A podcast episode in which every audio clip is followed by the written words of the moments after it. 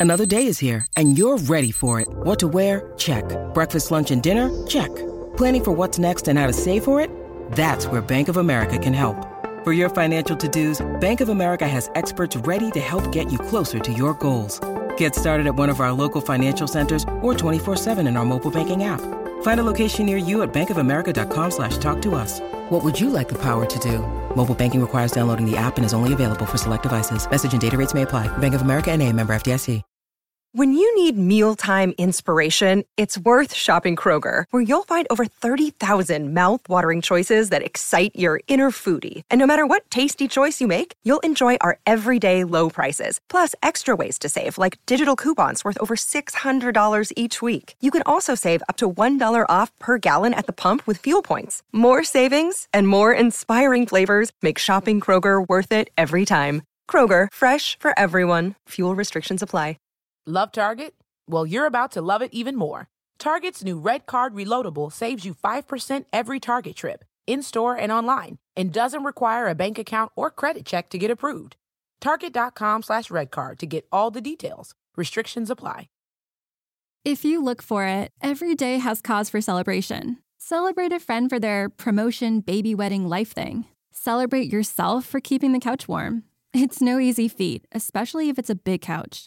Or maybe you just want to celebrate living in 2023, where you can get beer, wine, and spirits delivered from Drizly in under 60 minutes without leaving said couch. So download the Drizly app or go to drizly.com. That's D R I Z L Y.com and get your favorite drinks delivered today. Right now, you can get free carpet installation from the Home Depot. So while we're putting in your new carpet, you'll have more time to take care of the lawn. Get started on dinner. Or just lay down and relax on your new carpet after it's installed. Ah. Get your free carpet installation started with the Home Depot. How doers get more done. Minimum purchase of $4.99. Exclusions apply. U.S. only. See store for details.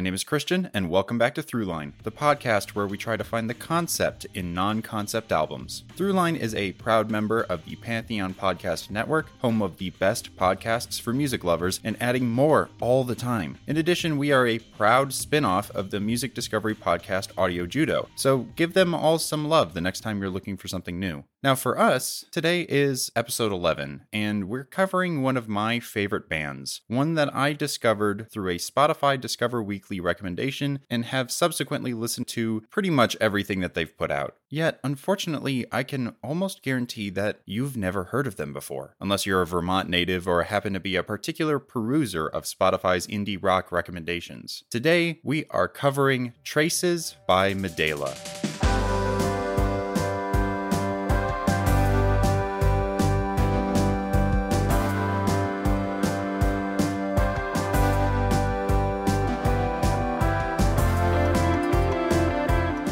This is a peculiar album. Released in 2016, it is not their most well known, and it actually holds a little bit of a different space musically from their most well known, being The Dance from one year prior in 2015. The original album was more of a solo project by the namesake of the band Mark Daly, but Traces incorporated more of a band identity, involving four other members that had been touring with him after the dance released. As such, it sounds more filled out. That's not to say it sounds better, as minimalism and restraint are almost as important as writing tools as talent and indulgence, but it is worth noting. The album was recorded at Future Fields in Burlington, Vermont, and probably self published. It's hard to say, as some reports place it as published by Future Fields and some say self published. That's probably because the studio was formed by one of the band members. Like I said, it's not incredibly well known, so it's hard to find more information than just speculation at times. In addition, I have no idea how many copies it sold and whether it was nominated for any awards, but some review publications have rated it fairly highly, so it's likely just a case of a lack of awareness over anything else. If you've never heard of Madaila, well, don't be too surprised, but maybe feel a bit like you're missing out. They're a psych pop indie rock mix that tends to venture into sounds that marry a line between retro R&B or old school pop vibes with a more rock musicality and modern production. It's a healthy and fun combination that lends energy to the music as well as a comfortable lightness and flow. They've put out a number of albums, three full length and two shorter but not quite EPs. They've yet to find widespread success, but their hometown of Burlington, Vermont is often filled with their presence. They've performed many times in venues around the city and throughout Vermont, either as themselves or an alternative, retro styled, over the top cover band called the Medallions. Tons of local newspapers cover them every time a new album or EP or idea comes out, and they seem really connected to the music culture out there. Unfortunately, however, they do appear to be in a bit of flux. Following the touring of Traces, they announced a prolonged hiatus at the end of 2018, with the last post on Twitter being from November 11th from that year. Since then, their Instagram has had numerous on and off announcements of a few more Medallions concerts, including a couple one off Madaila concerts, and even some new music in 2019. However, when COVID began, the band seemed to part ways. It's hard to verify, but it seems that almost everything that has released since has been the solo work of Mark Daly. I hope if that's the case, then it was amiable, but it's always hard to tell. Hopefully, things will improve soon, but even then, some of the work in the last couple of years has been some of the best Madaila has done, so I'm not counting them out yet. Now, if you don't know what psych pop is, it's a portmanteau of psychedelic pop. Madaila seems to exist only partially within the space rather than firmly, but the main aspect of psych pop is its use of trippy features. Fuzzy guitars, different recording manipulations, exotic instruments, or sounds are all key features and add to the near dreamscape feeling of the music. In some ways, it's been compared to different types of tripping, being high off one drug or another. I can't confirm this idea, but yeah, sure, whatever. Another key feature, however, is sweeping and higher pitched harmonies reminiscent of the Beach Boys. This is something that Madaila has in spades, so it's clear there is influence here. Now, if you're looking for more information on this style and its history, Pet Sounds by the Beach Boys and Odessey and Oracle by the Zombies have both been covered by Audio Judo, so give them a listen for more history on the style. Now, with the cross promotion done, it's time to just talk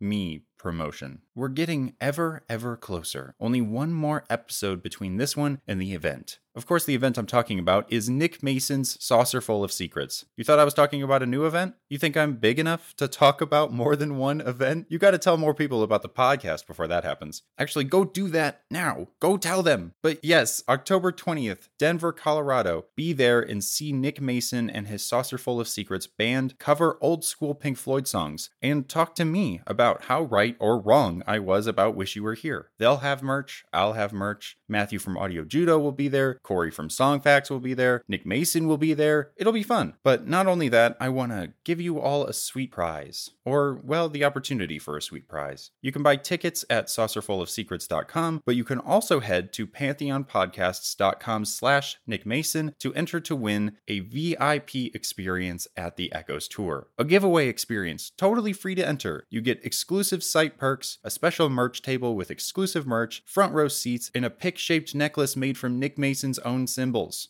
For free. That's a tremendous deal. Get those tickets at saucerfulofsecrets.com for sure, but seriously, there's no reason not to enter this giveaway. I want to meet you all, but I especially want to meet the person who's lucky enough to win. But for right now, you're all lucky enough to win. Lucky enough to win me talking about an album I adore from a band all of you will hopefully check out after. It's this week's episode of Throughline Traces by Madaila.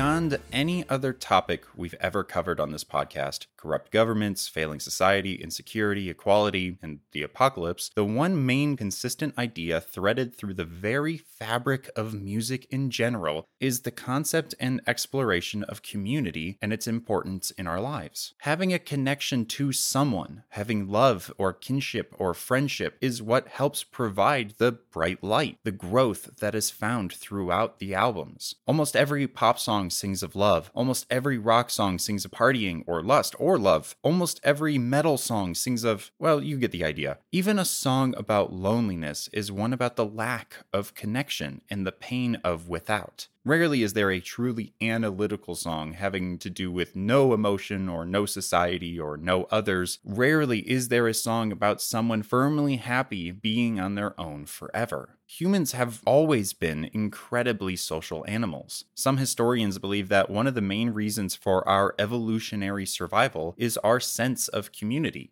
thriving in being able to support one another based on individual skill sets. And beyond this, our imagination fueled stories that helped provide hope, wonder, and a curiosity that has led to our ability to dream a new future when all the odds seem stacked against us and be able to make that a possibility. This perseverance is an innate part of human nature, defined into the very fabric of who we are. Some of our instincts are the same as which they were thousands of years ago, but we also develop develop new rituals and new patterns at a rate that is outright spitting in the face of evolution at this point. Our desire for longevity, our willingness to change, and our arguably dying nature of protecting the weaker or worse off in our circles has led to longer lifespans, widespread convenience, and affordable luxury. Although, to be fair, there are still many problems in many areas of the world where this still isn't quite true yet. So now, singing of community, singing of love and longing and belonging are understandable and almost expected. But if this is such an innate part of our identity, being predisposed to kindness and sharing and love, whether platonic or romantic, why do so many songs, and especially so many albums, involve an arc of growth? A change from flaw to redemption? Are we actually not immediately likely to exist in a team? Or is it a behavior that is taught out of us and subsequently we are forced to relearn when the flaws escalate into unsustainable situations? Well, this is the main dialogue surrounding the conversation about nature versus nurture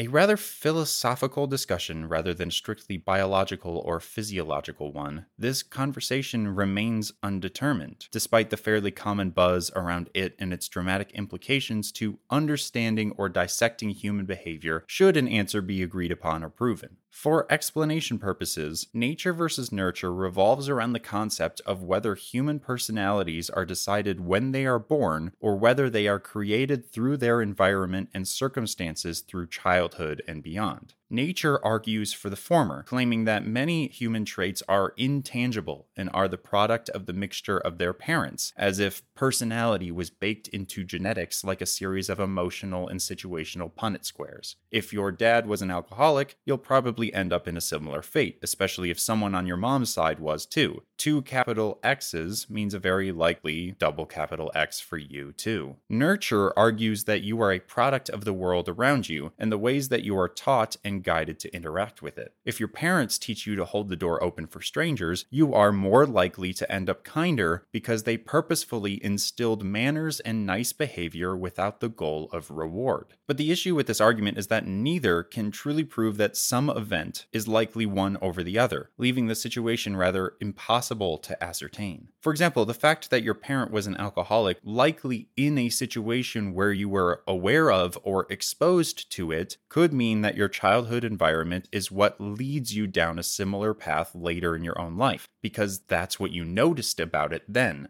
So at this age, you should be an alcoholic. So the conversation wages on. But what if we reframed this whole argument entirely? What if it was less about the actual origins of where personality originates, but more about encouraging an outlook on life that evokes one or the other of these ideas? And this is finally where we find Traces by Madaila. That was kind of a lot of spin up for this episode, but there's a reason for that. If anyone were to look at this album's track list, even before listening to a single song, they could be forgiven for thinking that this album is actually already a concept album. With the album broken up by two songs labeled just 1 and 2, or I and I I if you're talking Roman numerals, one at the beginning of the album and another at the exact center, followed by the song Nature after 1 and Nurture after 2, it's not exactly a stretch. I mean, just take a listen to the ending section of Nurture.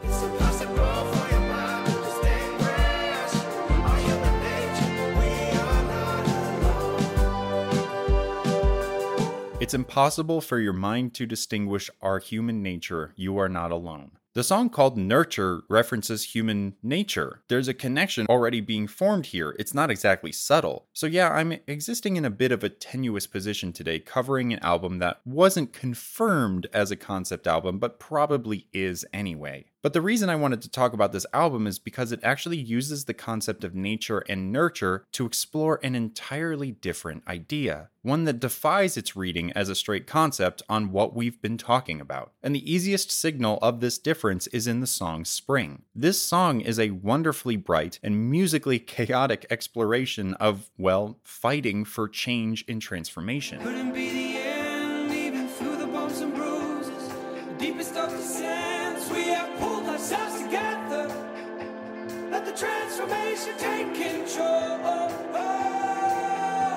Even through the bumps and bruises, we have pulled ourselves together, let the transformation take control. Now, that normally wouldn't be all that remarkable, but if we look at the song's position in the album, we notice a peculiar turn. If nature is placed after song 1 and nurture is placed after song 2, it could be argued that the album is broken into a nature half and nurture half. We discussed before that nature is all about static personality, a nigh impossibility or at least improbability for change. But Spring is the song right before 2, meaning it is the last song in the nature half. This song is incredibly rebellious. What is it doing here other than possibly signaling the climax of an arc? So we've started to unearth a storyline, a movement from static nature to change to, well, what then? And what are we changing from? And what even sparked that change to begin with? Nature at the beginning is very specifically focused on being what you are, unchanging. Who I am, I can't.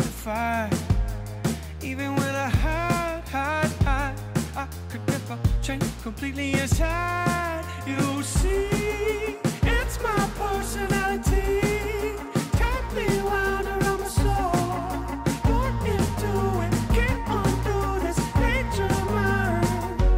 It's my personality, tightly wound around my soul. Born into it, can't undo this nature of mine. And the music here is confident and empowered, and it could be argued that this song is the most rock like on the album, fast and sweeping with punchy guitar and drums. But there is an element of dependency that the music in this song has to its lyrics. And actually, the musical changes are a really important aspect of this album that may be necessary to dig into. While many of the songs begin with a pretty lengthy instrumental part, most of the songs, when they get going, expose little room to just the music itself. Lyrics are typically paired with the breakdowns, speeding up and slowing down to match the pace and timbre. In truth, there are only about four or so musical breaks in the 10 actual songs on the album Secret, Nurture, What If, and Woods. There could be an argument for nature as well, but it's more of a reprise of the beginning of the song than anything else, with the rest of the music pairing with the lyrics, ebbing and flowing as we described before. These songs are a peculiar choice, largely contained with the second half, with only secret in the first half. And if we look at the meaning derived from these songs, we may be able to uncover a reason why. These are change songs. These are the songs where major growth for the character occurs, that an evolution from the state the character has plateaued on has happened. For example, there are ruminations in the first half about things that are fighting or encouraging a fight against the status quo. I mean, the third song on the album is called Realization, for God's sake, and Children of the Stars after it has a near rebellious attitude against the destruction of childhood and nature to make way for modern industry.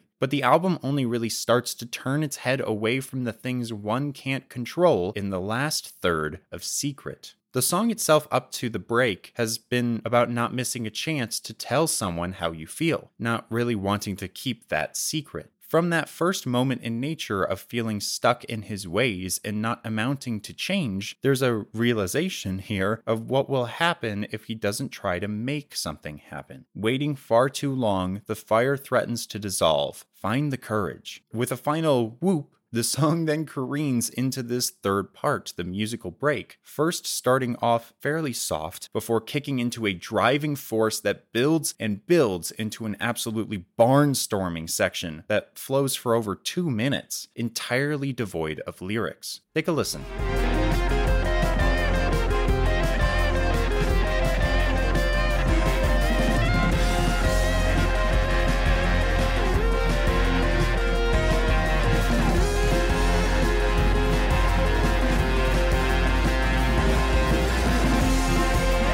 This is the moment where he realizes he can take control of his life, blaze his own trail. Similarly, Nurture, What If, and Woods all contain breaks that signify some change. But the other thing we've uncovered from this exploration is what the through line of the album is. Did you notice something strange about the way we were wording a bit of the explanation of Secret? I wasn't talking about the album as being about personality anymore, but rather was talking about courage and confidence in driving your life in the direction you want to take it. Sure, there are ruminations of love and family, environmentalism and peace, but the concept of nature and nurture here is used as a conceit to explore the difference between letting life take control and taking control of your own life. This is actually largely similar to the last album, Rope in the Wind, but working from the other way around. The point is to not let it all control you, and frankly, I'm incredibly curious what is the catalyst for the change. Well, I know, and it's funny to think about, but rather than get into too many spoilers, let's start exploring the album with this in mind. Starting with 1.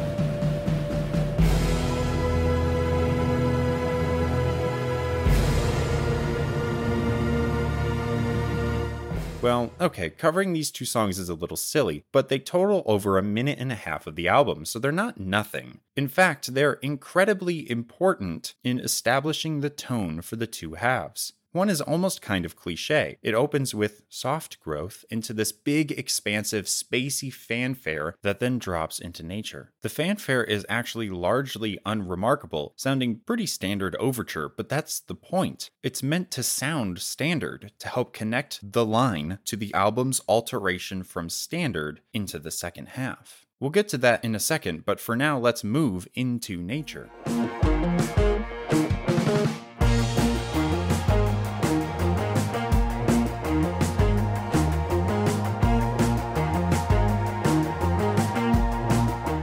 Nature, by all accounts, would be a frustrating song to try and decipher. There are some conflicting messages going on. The first verse and the pre chorus talk about being incapable of change, born into a personality, a state that is uneditable, baked into the very fabric of your soul. Even the choruses are non committal and waffle between stances or sides, taking an exact middle ground of not wanting to build you up nor break you down, staying balanced and uncomplicated. But both the verses and the chorus have some breaks in this stance already. The second verse approaches the topic from the other side, with lyrics like, Show you can give it room to grow. Try to understand life will vary from the ways that you've planned. And the chorus includes an additional line that says, Our ellipse is a middle ground. This idea evokes imagery of a Venn diagram with the two circles overlapping finding the middle area of connection between. He still exists and works in this middle space, but there's reference to opinions or feelings outside the comparison. These aren't just conformist entities with no substance, but it's clear that the protagonist is conflicted as the pre chorus and chorus following verse 2 again revert back to the feeling of being unchangeable. So, what exactly caused the second verse's tone? Well, it's possible that this was a different person, telling him to be more active in his life. And this is supported by the ending lines and the wild tonal change in the back part of the song.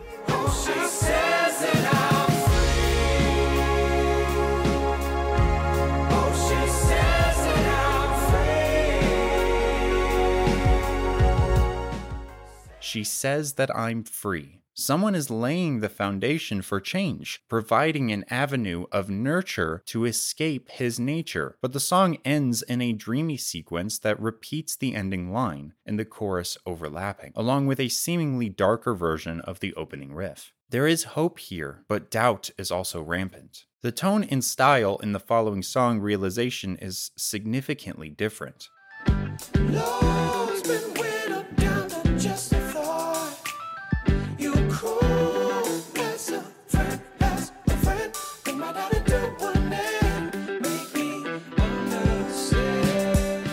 The singer belts out the choruses in a way that feels fragile, as if the song, the character, could shatter in a moment. And this musical feeling is reflected in the lyrics, largely covering a kind of depression. Why do I pretend to be happy? Clearly, you see. The singer is exploring the presence and comfort that a friend or lover has provided in their fog. There is an effort here to fight that which has been holding them down, an intention to trudge forward through the dust and grime that clouds me every day. The bridge even doubles down on this idea of hope, that soft, faint candle of hope that is nearly suffocated by the night around it.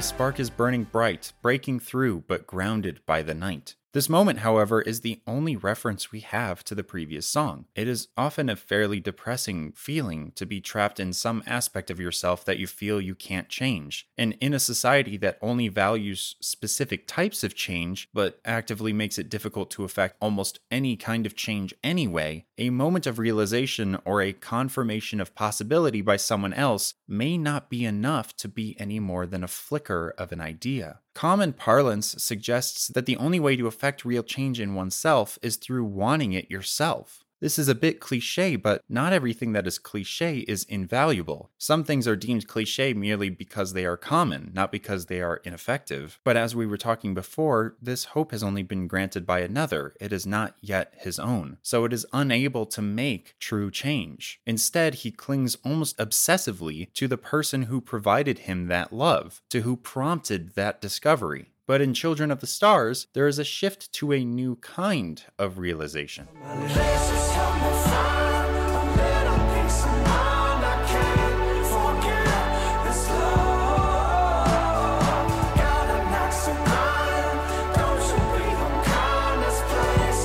Instead of continuously turning inward, the main character instead finally turns to their hope giver and begins to explore some of the ideas that affect them. I'll venture to say that this is still not full change. The main character still has moments of dependency and self sabotage. The chorus is full of lines that rely on the other person for help, like, please just help me find a little peace of mind. I can't forget this love there's a palpable fear here that the other person will abandon them and that they will return back to their default state, the place that at this point they only feel elastic from, bent but not broken from that immutable state. However, they are learning to empathize. Growth is on the horizon. It's obvious in the song that the theme generally revolves around industrialization, talking about the shoulders of the dogwood tree they used to rest under that ended up being torn up. And the character is taking on their anger. Take a listen to the end of the bridge where he takes on a pretty apparent rebellious tone.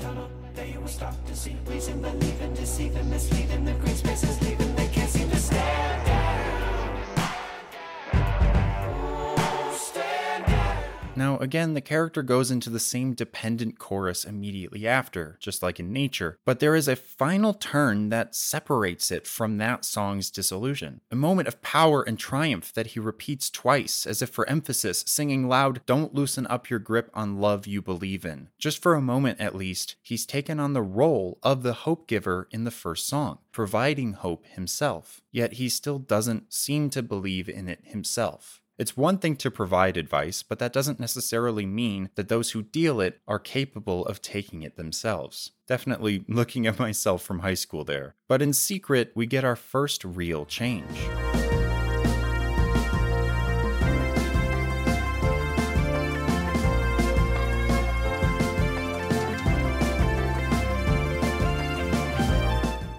We've actually covered the song a ton already, so I'm not going to go too much into it here, but this song shows that growth. And not only that, but it's a love song, in a way. Up to this point, it could be read that the relationship between the main character and Hope Giver has been a kind of friendship, obviously filled with platonic love, but definitely emphasis on platonic. It's clear they've been friends since childhood, as seen in Children of the Stars, with the sitting beneath the dogwood line, and it's also clear that this character has been obsessive toward the Hope Giver since the interaction in nature. But that adoration, that connection, reaches its tipping point in this song, to the point where the character is tearing at the seams, on the verge of falling apart if he doesn't share how he feels. But this is indicative of a much more important change. Prior to this moment, the character hadn't really had a true moment of personal confidence or drive, either taking inspiration from the words of another or giving advice that he couldn't receive. But here, in the wake of the Hope Giver pulling back, a vision of them disappearing into the night, he resolves to find that courage, which leads to Secret's crazy break. And with this tremendous cacophony satisfied, we find a moment of reflection in spring. I can feel it now. I can feel it now. Watch the color taking action. Lifted from the ground, never seen such sudden brightness. Overpower all the things that died.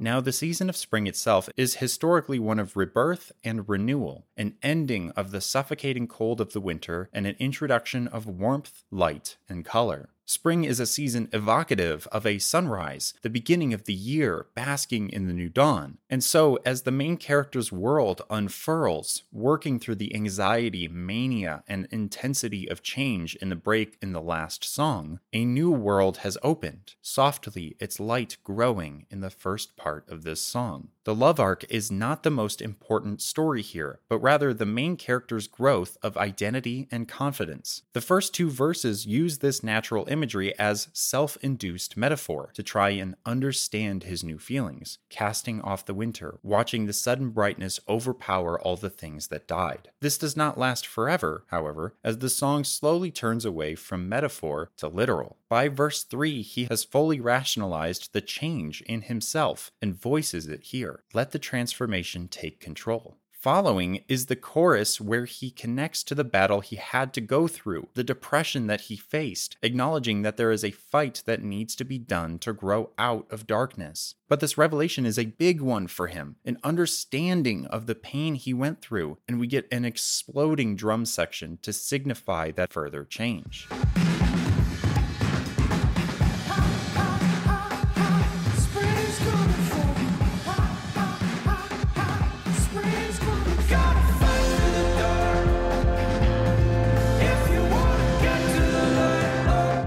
With the sentiment echoing out, I'm tired of being afraid. Now it's time to begin. We resolve nature and pave the way for the nurture half. And this, of course, begins with two.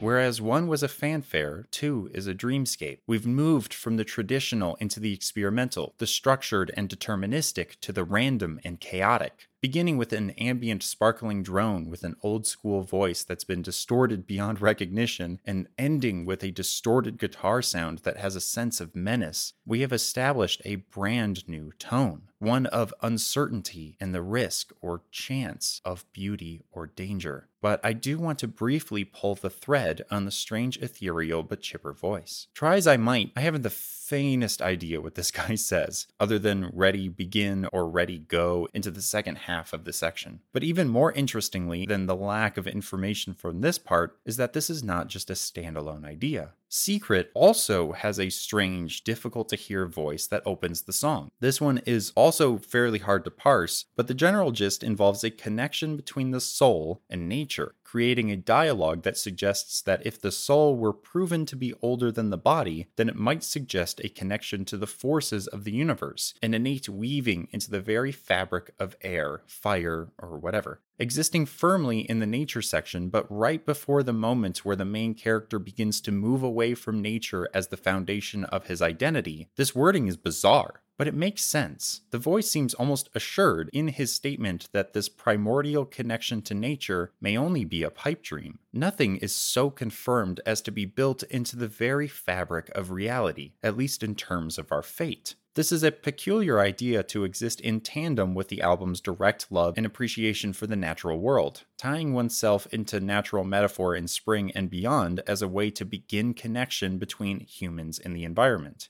But connection does not imply causation. A relationship is not necessarily based on influence, and there is importance in being different, in being unique, in which to provide outside solution or support. In a way, if one were to be directly controlled by nature, by their nature, by that which came before, the way forward would be deterministic and assured, with little room to waver or divert if that path leads to inevitable ruin. And so we have changed. The main character has changed from belief in that deterministic philosophy, the mental block of truly thinking that he was a victim to how he was made, to having some element of control in nurture. Search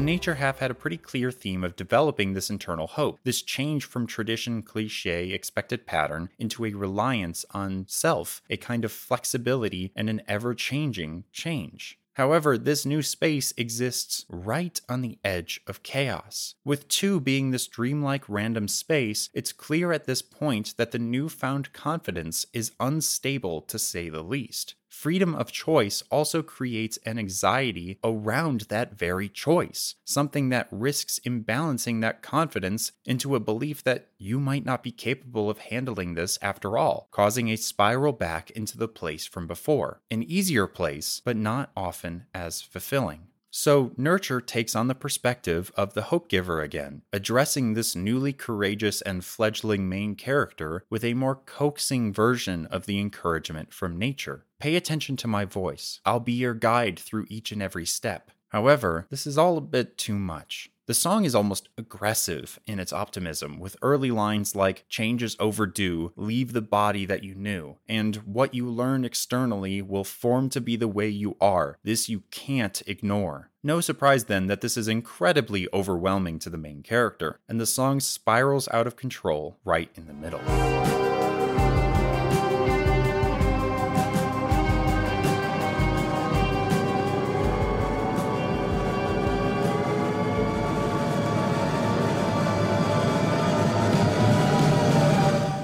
Hear some of the inner turmoil of the character in the near anguished vocalizations in the background. This, being one of the few musical breaks in the album, has the potential to completely destroy the progress being made. Luckily, however, the song peaks in its chaos and restabilizes, leading into the second half, which begins by sounding like a retread of the beginning. But now it's a bit lighter, with moments of suggestion rather than necessity. The stage is lit for you, enter the unknown, as well as moments that attempt to better highlight how the main character's been raised or molded into who they are rather than destined, with realize the emphasis on influences formed deep inside your mind. And because of this softer approach, we never get back to the main egging on of the chorus. Instead, we get a new tag at the end of the song where the Hope Giver sings reassurance rather than reinforcement, stating that everyone struggles from time to time. It's really hard to know how we've been influenced by others, and as such, how we may be able to affect change ourselves. But no matter what, we aren't alone in this challenge. We all struggle with a feeling of a lack of agency, but that shared worry is likely one of the main arguments against it. And so, reformed and confident, the main character takes his feelings of connection to the Hope Giver that had been growing up until this point, bolstered by the confidence they gave to him, and digging deep into the feeling of needing to share his secret in, well, secret, into finally professing his love to the Hope Giver in Excelsior. I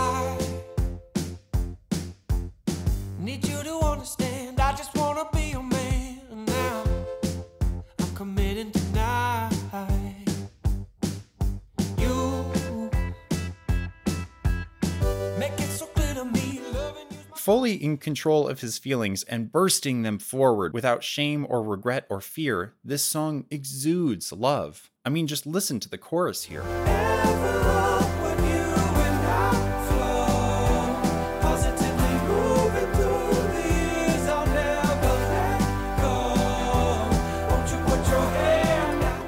Positively moving through the years, I'll never let go. Won't you put your hand out? I need to make this one vow. Vow probably being a marriage proposal here, this is absolutely a moment of light in his life, grown out of this dark place by the courage and love provided by a close individual that then blossomed into something romantic for both of them. I say both of them because it's fairly obvious in the rest of the album that this is a relationship that continues developing, one mutually connected and loving. Obviously, the first half had elements of obsession or dependency, but it is clear in Nurture that this love is not a one sided one. The Hope Giver had been through it all with them, and on the other side, on the upswing, provided even more encouragement and love than at the very beginning. And Mercy is then the thank you song.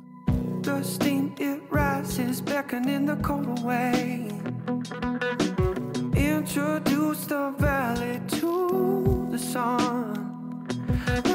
Me once a day. This is the moment where the main character is in a wonderful place, a much brighter position than the first half, and there isn't enough gratitude to go around. The song has a rather bizarre, sliding gratitude, however, but it's not horribly unclear. The reason I say this is because there's a mixture of gratefulness to the Hope Giver as well as to the main character's family. The first verse seems clearly about that newfound lover, after all, he uses the term baby in the verse, but the rest of the song generally seems to be widespread in its thinking, or specifically about his family, blood family and found family alike, with lines like, No chance I could have ever realigned without my brothers and sisters of mine. The obsession has obviously wavered here, but that may be for the best. Obsession and dependency in a relationship is not necessarily the best sign of a healthy relationship, one rather built on fear rather than love. So its absence here is actually notable and shows further signs of growth and change in the main character. And this change is solidified in the bridge. Look me in the eye. These memories we make sky. Traces of the future, traces of the past. Forever intertwined together, forever bound to alive.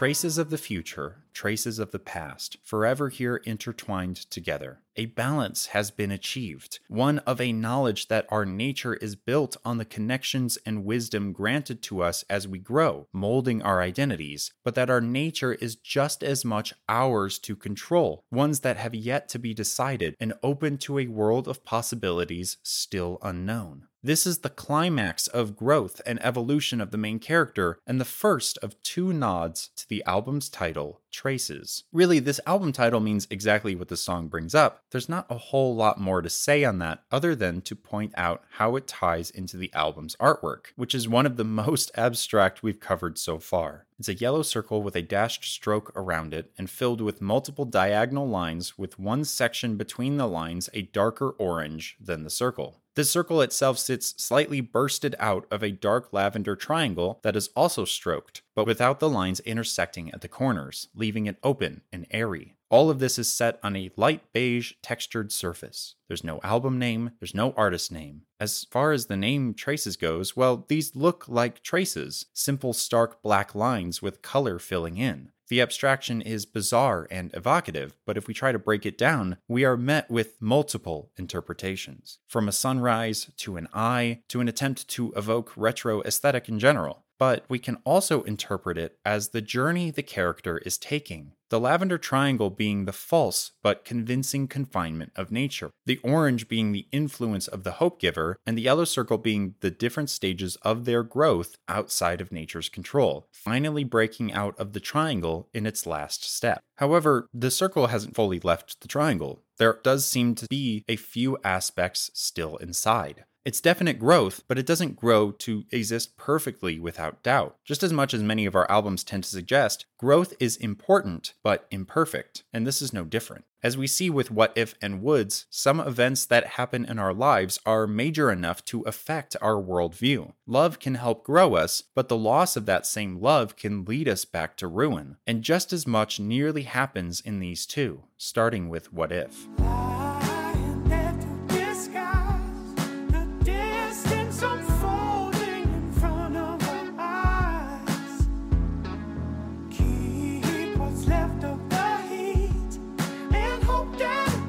Almost immediately from the beginning, we get a sense that this relationship is on the ropes, lying there to disguise the distance unfolding in front of our eyes. They know it's unraveling. The love they shared and grew is not holding, and this causes the main character to fall back into dependency. Take a listen to the chorus.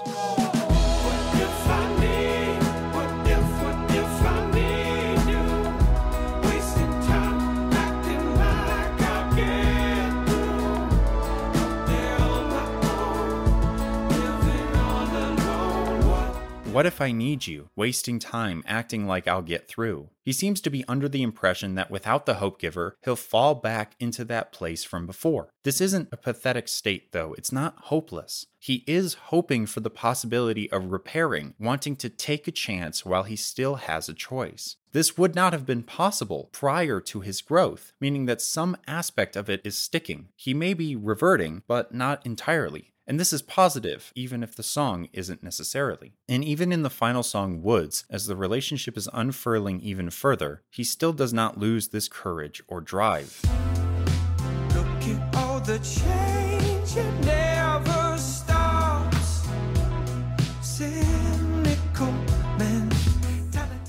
Even actively catches himself taking on a cynical mentality or feels suffocated by the way we seem connected all the time. It's obviously not an incredible state, but the hope has never left. And in fact, in these dire situations, it even begins to grow. Up until this point, his growth has been largely courage or love based, but the original gift he was given was not either of those, but hope. And until these last two songs, that hope had not fully grown into his own. It's only through a new trial, a new tribulation, that he is actively finding himself hoping against all hope. The song is pretty slow and mostly dark. Even the choruses have an element of sadness to them that puts a damper on their lighter lyrics, especially with the last line, We can make it last. It sounds unsure and worried, but then in the back half of the song, it takes on new light. There's a starriness here that turns back to that love, wishing they could run away from it all, all the worries, be one with nature and each other again, almost like sitting under the dogwood in the memories from Children of the Stars. A return to coexistence and not dependency, relationship but not control.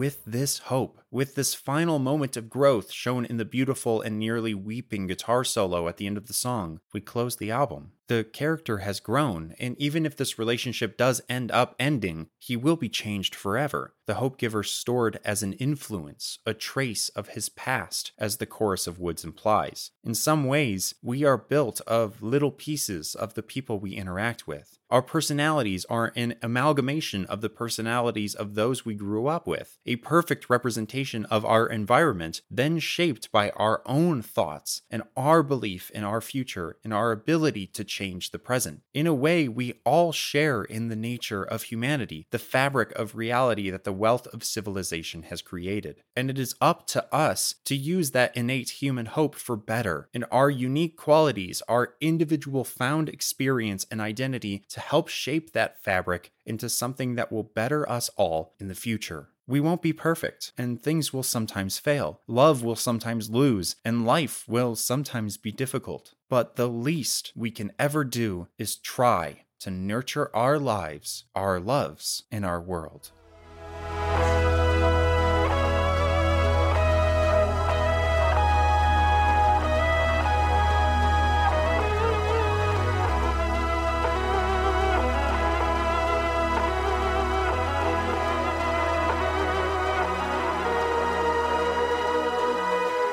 Stick around after the break for a quick conversation about the album.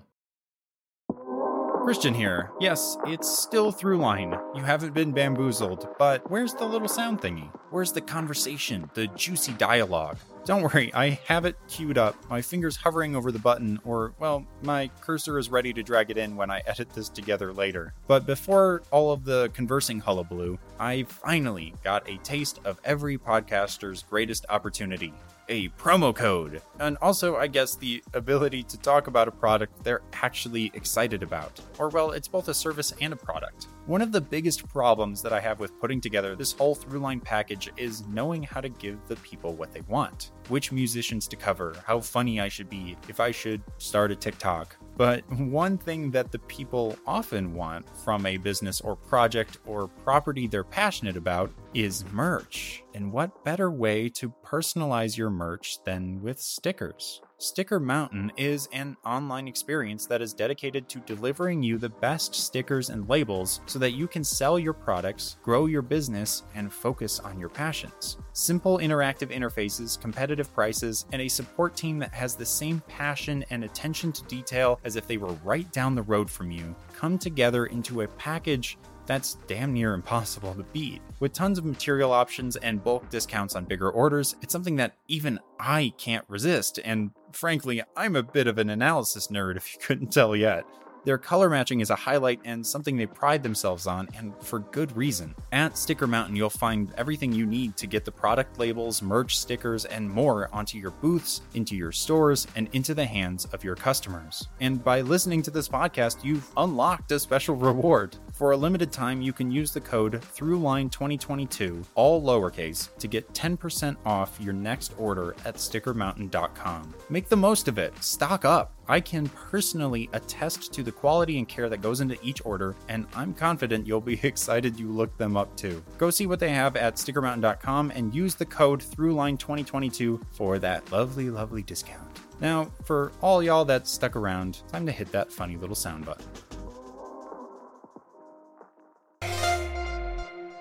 Hey everyone, welcome back to Throughline. We just got done doing the breakdown of the album, and well, it's just me today. Don't really have a guest for this one. Not a lot of people that I'm aware of that are aware of this band. So it's just going to be me. We're going to talk about the album for a few minutes. Originally, this section was intended to be an interview with Mark Daly of Madaila. We're still hoping that that will be the case sometime down the line, but obviously it didn't end up happening for this episode. So I'm just going to talk briefly about some of the things that I found one of the most interesting things that I know about this band and was confirmed through all of the research was that the vast majority of the music written for this band seems to be at least conceived by frontman Mark Daly. There were four other members prior to the hiatus that had toured with him for The Dance that released in 2015 and toured with him following Traces up until about 2018 or 2019. While it's not uncommon for a band to have one main songwriter, it is interesting reading about how supportive many of the band members are to Mark Daly and his songwriting process. There's an interview by Jordan Adams of Seven Days Vermont with Mark Daly and keyboardist Eric Mayer, where Eric Mayer himself equates Mark Daly to a sculptor, saying sculptors don't do group projects, that would be a shit show. We all have different strengths and potentials, but the name of the game is letting Mark bring this image to life and as a group help to finish it. And in addition, there was another interview by Rachel Johnson for Live for Live Music with the full band, where one of the members says, I think one of the things that makes this group more unique is that it is 90% Mark's brain, but we're also all able to add our own styles and flavors to it. So the music is kind of like a melding of Mark's brain and all of the rest of our brains to create this really interesting and unified end result. One of the most powerful things from these statements is this idea that kind of like bucking the idea that a lot of artists are so wrapped up in their own ego, so wrapped up in their own identity that they're unable to work with others. And many of the things that I've noticed researching these albums is that a lot of the artists have some sort of collaboration, have some sort of ability to work with other people to find a better solution to what they were trying to accomplish.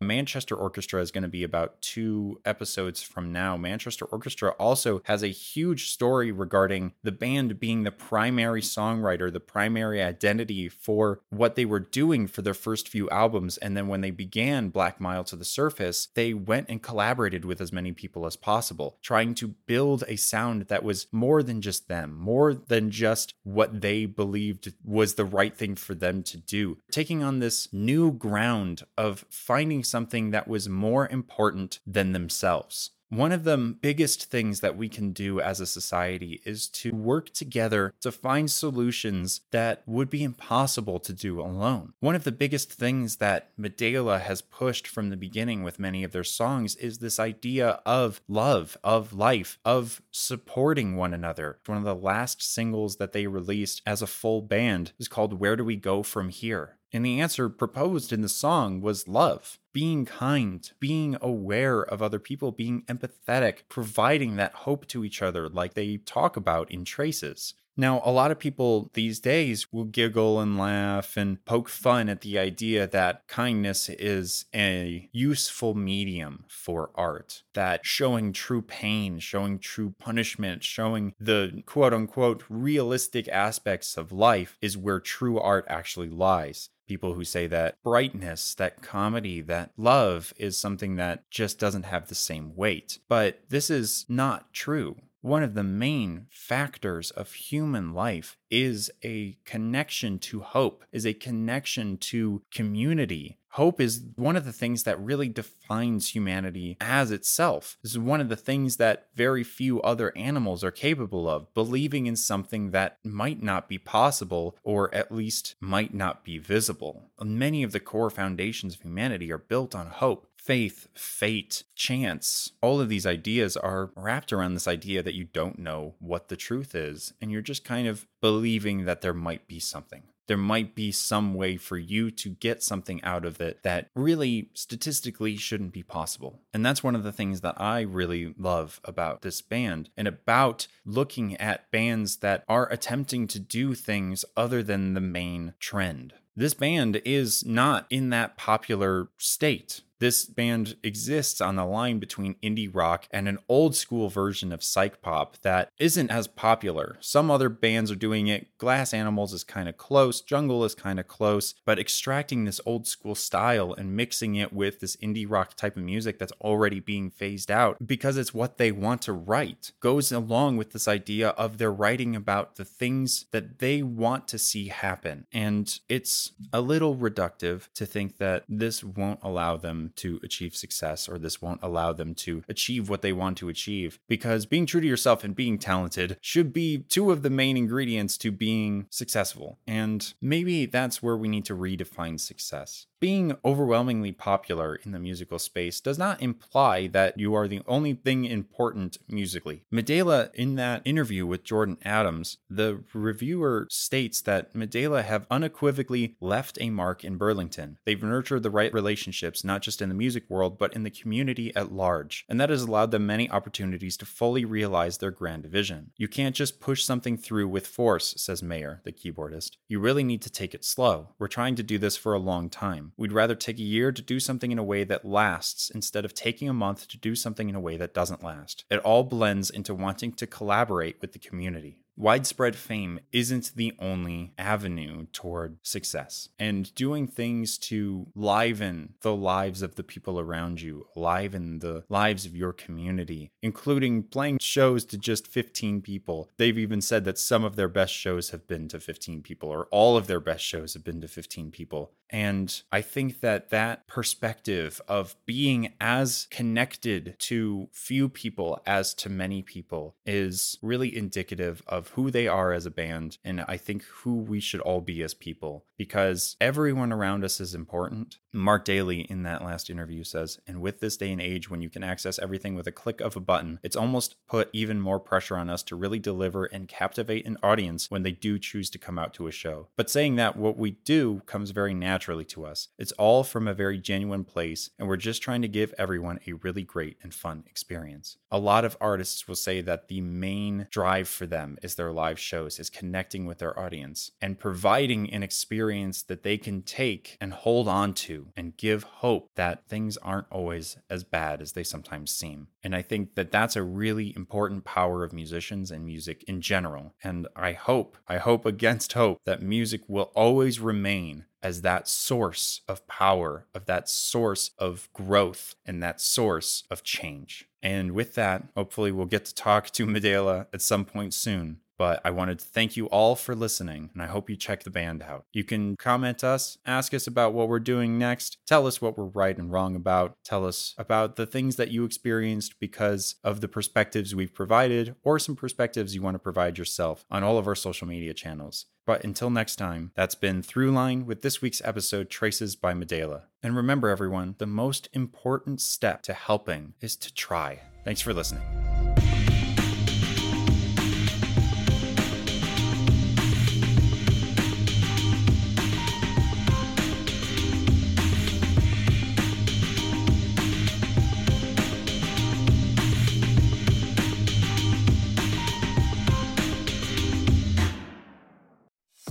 Venture X from Capital One is the travel card for people always asking, Where next? You earn 10x miles on hotels and rental cars, and 5x miles on flights booked through Capital One Travel, and 2x miles on everything else you buy with Venture X. Plus, receive premium travel benefits like access to over 1,300 airport lounges. The Venture X card from Capital One. What's in your wallet? Terms apply. See CapitalOne.com for details. Have you ever lifted a piece of furniture and found the carpet underneath looks brand new, while the rest of it looks, well, not brand new? That's when you realize you need new carpeting. At the Home Depot, we have a wide selection of all the top brands. Best of all, we'll install it for you. And even better than best of all, we install it free. So all you need to do is choose from our hundreds of styles and colors. Start your installation today at the Home Depot. How doers get more done. Minimum purchase of $4.99. Exclusions apply. U.S. only. See store for details. It's NFL draft season, and that means it's time to start thinking about fantasy football. FantasyPoints.com features industry leading experts and prognosticators using proprietary hand charted data to help you score more fantasy points. FantasyPoints.com is the place to go for whatever kind of fantasy football you play. Whether you play fantasy football, daily fantasy sports, or do a little bit of everything, Fantasy Points has the meticulously researched content to guide you to victory.